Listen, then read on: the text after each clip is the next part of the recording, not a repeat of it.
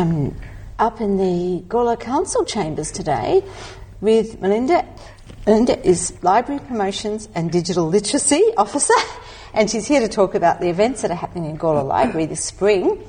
And in the background, we have the historic Gawler Council chamber clock ticking. So the clock is ticking, we all start. It's keeping us on time. Yes. Thank you very much, Jeanette. Thank you for having us. So, being that September, we've just hit spring, as we can see from all of the flowering around us, yes.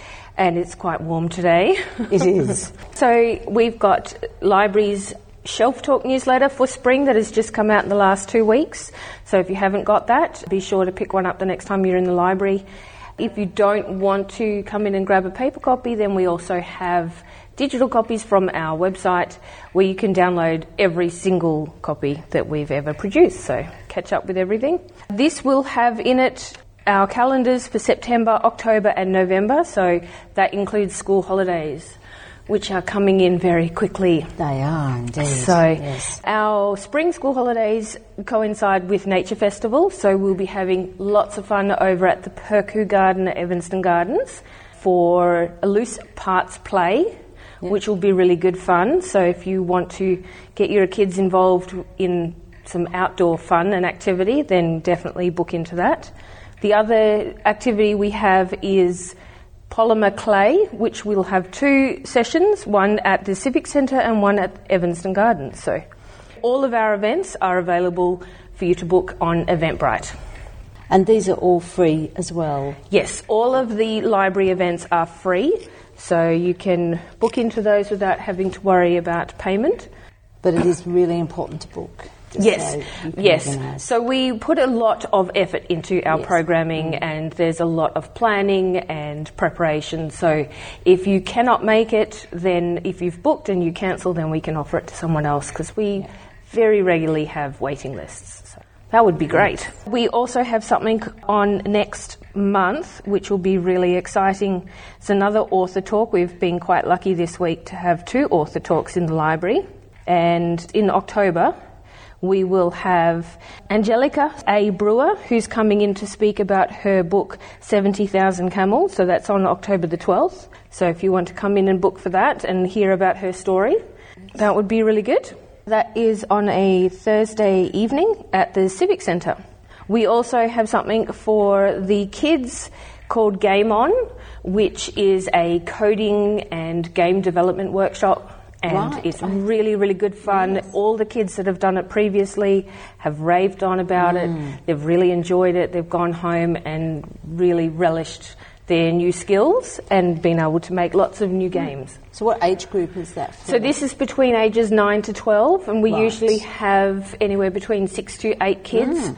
Mm. And Justin is a experienced game development workshop facilitator that we get from Salisbury. He's worked there for some many years now, so we've borrowed him quite a few times now. He's really good with the kids too. So the places for that fill up really quick, so you'll need to jump in. Mm, I imagine they would. Mm-hmm. And then to wrap that all up for November, we have decided to rename November Dinovember. So we're all a little bit dinosaur crazy in the mm-hmm. planning for this. Yes. But there, pretty much all of our activities will be dinosaur themed.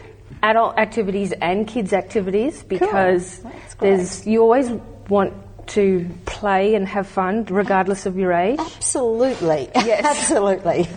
so we've got dinosaur plaster painting for kids. Stig Wemyss is coming and he is a actor, voice performer, that yeah, yeah. kind of mm-hmm. activity, and he is coming to showcase his talents and his mm-hmm. experience. Mm-hmm.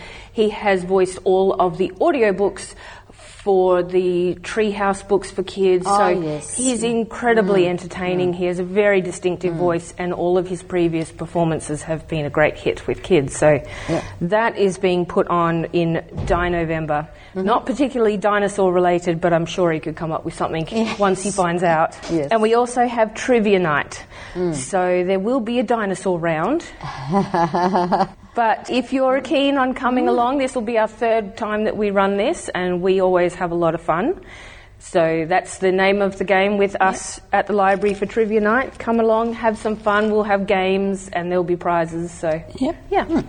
Sounds like a packed program and lots yes, to look forward lots to. Lots of stuff. Of and then yes. all of a sudden it's Christmas and no one wants to hear that word right now.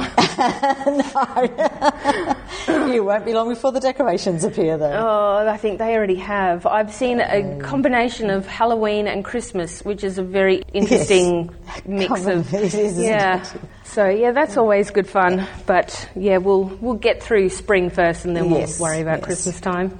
Okay, well, thank you very much. Thank and you for having me. Well, till summer then. Thanks. Bye. Bye.